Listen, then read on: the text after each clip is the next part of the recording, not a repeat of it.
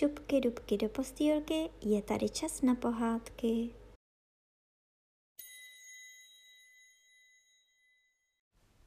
Dnes vám budu povídat šestou kapitolu z knížky Edudant a Francimor. Školní mládež v Brlohu Loupežnickém. A tak užili děti za to odpoledne pod hradem Krucemburkem mnohé zábavy. Den se chýlil k západu a počalo se stmívat. Učitelé pomýšleli na návrat a počali svolávat děti. Avšak Edudant s Francimorem přemluvili spolužáky, aby i zpáteční cestu vykonali na čarodějném koštěti. Děti s jásotem uposlechli a zaujali svá místa. A když Francimor zavelel hotovo, tu se koště počalo vznášet. Letělo stále výš a výš, všecky předměty na zemi, stromy, domy, jakož i dobytek, počaly se zmenšovat a koště zmizelo v oblacích. Letělo s větrem o závod, rychlostí nejméně 300 km za hodinu. Letělo závodním tempem. Edudant, který řídil koště, zvyšoval stále rychlost, protože spozorovali, že se blíží bouře. Starostlivě zíral na černé mraky, které se zlověstně kupily na obloze. Netrvalo to dlouho a zmračen vyšlehl modrý blesk a v zápětí zaburácel hrom. Aby unikl bouři, vzlétl Edudant s koštětem ještě o několik set metrů výše. A děti se dívali, jak hluboko pod nimi křižují se blesky a burácí vychřice. Když se mraky roztrhly, tu se znal Erudant k svému znepokojení, že ztratil směr. Mimo to znamenal, že koště trpí nějakou poruchou a proto se musel odhodlat k nouzovému přistání. Byla už tma a hvězdy se třpitily na hluboké obloze, když koště se svým obecenstvem přistálo na louce poblíže lesa. Byl to les ohromný a tajemný, který kryl v sobě mnohou zlou a divokou zvěř. Edudant s Francimorem se radili, co si mají počít a rozhodli se vejít do tohoto lesa a putovat tak dlouho, až by došli k lidskému příbytku, který by jim poskytl nocleh. Děti byly unaveny a mnohý z chlapců se v lese bál, ale nechtěl dát před Edudantem a Francimorem svůj strach najevo. A tak šli a šli a cesty pořád neubývalo. Tma byla tmoucí a z houštin ozývalo se zlověstné vytí dravé zvěře. Některé bázlivé děti počaly plakat a volat maminku. Tehdy se Edudant rozhodl pro krátký odpočinek a velel Francimórovi, aby se vyšplhal na vysokou borovici a rozhlédl se po krajině, nevidí-li někdy světla.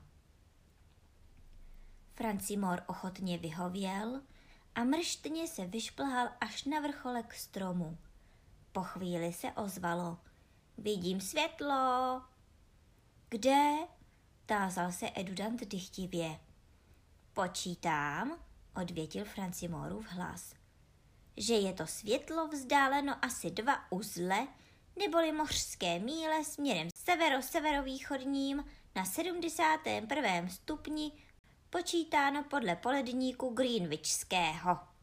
Výborně, zamručel Edudant. Francimor slezl ze stromu, děti se seřadily do párů a za zpěvu krásný vzhled je na ten boží svět lala, dali se na pochod. Počítám, že se nešlo ani půl hodiny, když tento průvod přišel na pustou paseku.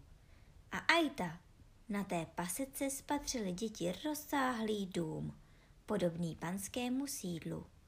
Z oken tohoto stavení zářilo jasné světlo. Bylo slyšeti hlučný zpěv a děti rozeznali slova. Králové a knížata nemají nás v moci, jsme jak dravá zvířata, máme den i v noci. Francimor se přiblížil k oknu a když nahlédl do světnice, tu spatřil, že kolem stolu sedí divoce zarostlí mužové. Pijí opojné nápoje z velikých hrnců, které se v domácnosti užívají na vyvařování prádla.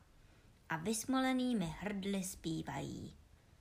Měsíc je náš i slunce, hvězdy nás osvětlujou, kde my se jen ukážem, všude nás hned čujou. Francimor poznal, že to jsou loupežníci, kteří zpívají svoji starodávnou loupežnickou hymnu. Edudant, slyše tuto zvěst, se velmi zarazil a mínil, že by loupežníci mohli dětem ublížit a že by bylo lépe v tichosti odtáhnout. Tak se radil s Francimorem, co by se mělo podniknout, když tu vyšel jeden z tlupy loupežnické ze dveří, aby v nočním vzduchu svou rozpálenou hlavu ochladil a spatřil před domem školní mládež. Hola! vykřikl loupežník. Co to vidí oči mé? si to cizáci přišli k našemu příbytku. Snad nepřišli špehovat, aby nás vedali do rukou vládního vojska. Vůdce loupežníků uslyšel tuto řeč a zaklel. Ha, ďáble, do zbraně, kamarádi, jsme obklíčeni. Někteří loupežníci uposlechli vyzvání svého vůdce a chápali se zbraně. Jiní však hledali spásu v útěku. Zdvihl se náramný hluk, z něhož pronikalo velení vůdce loupežníků. Vpravo toč, klíci zbraň, vlevo hleď, hurá!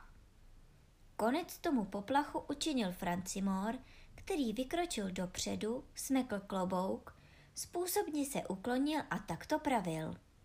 Vzácní loupežníci, nepřišli jsme, abychom vás zahubili nebo vám nějak jinak ublížili. Nejsme nepřátelé, aniž zvědové vládního vojska, nýbrž školní mládež, která zabloudila na výletě a nyní hledá přístřeší. Slyšet tato slova, upokojil se vůdce loupežníků a odvětil. Pravíte, že nejste nepřátelé ani zvědové vládního vojska.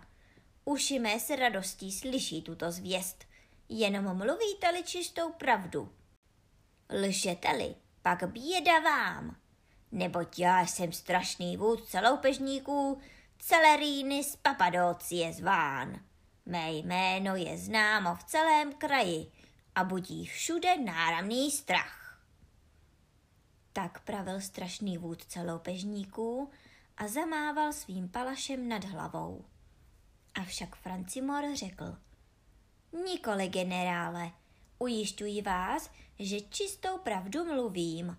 My toužíme pouze po odpočinku, neboť zítra máme počty, mluvnici a náboženství a nechceme zmeškati vyučování. Vůdce loupežníků zastrčil palaš do pochvy a řekl.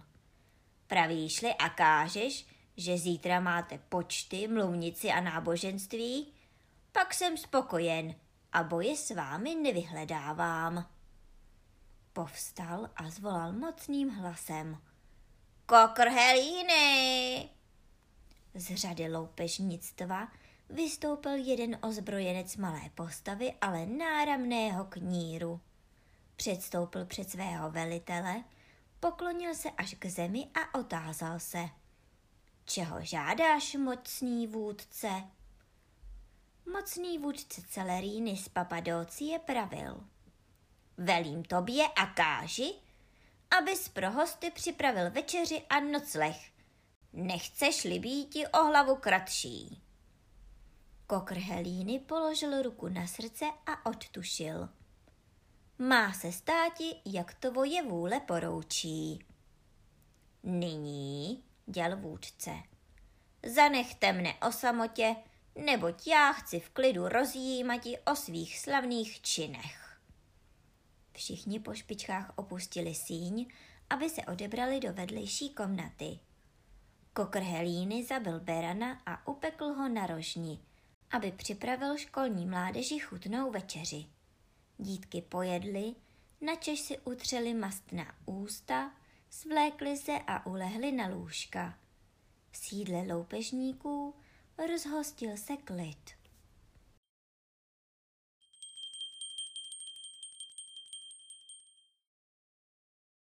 A teď už zavřete očička a krásně si vyspinkejte.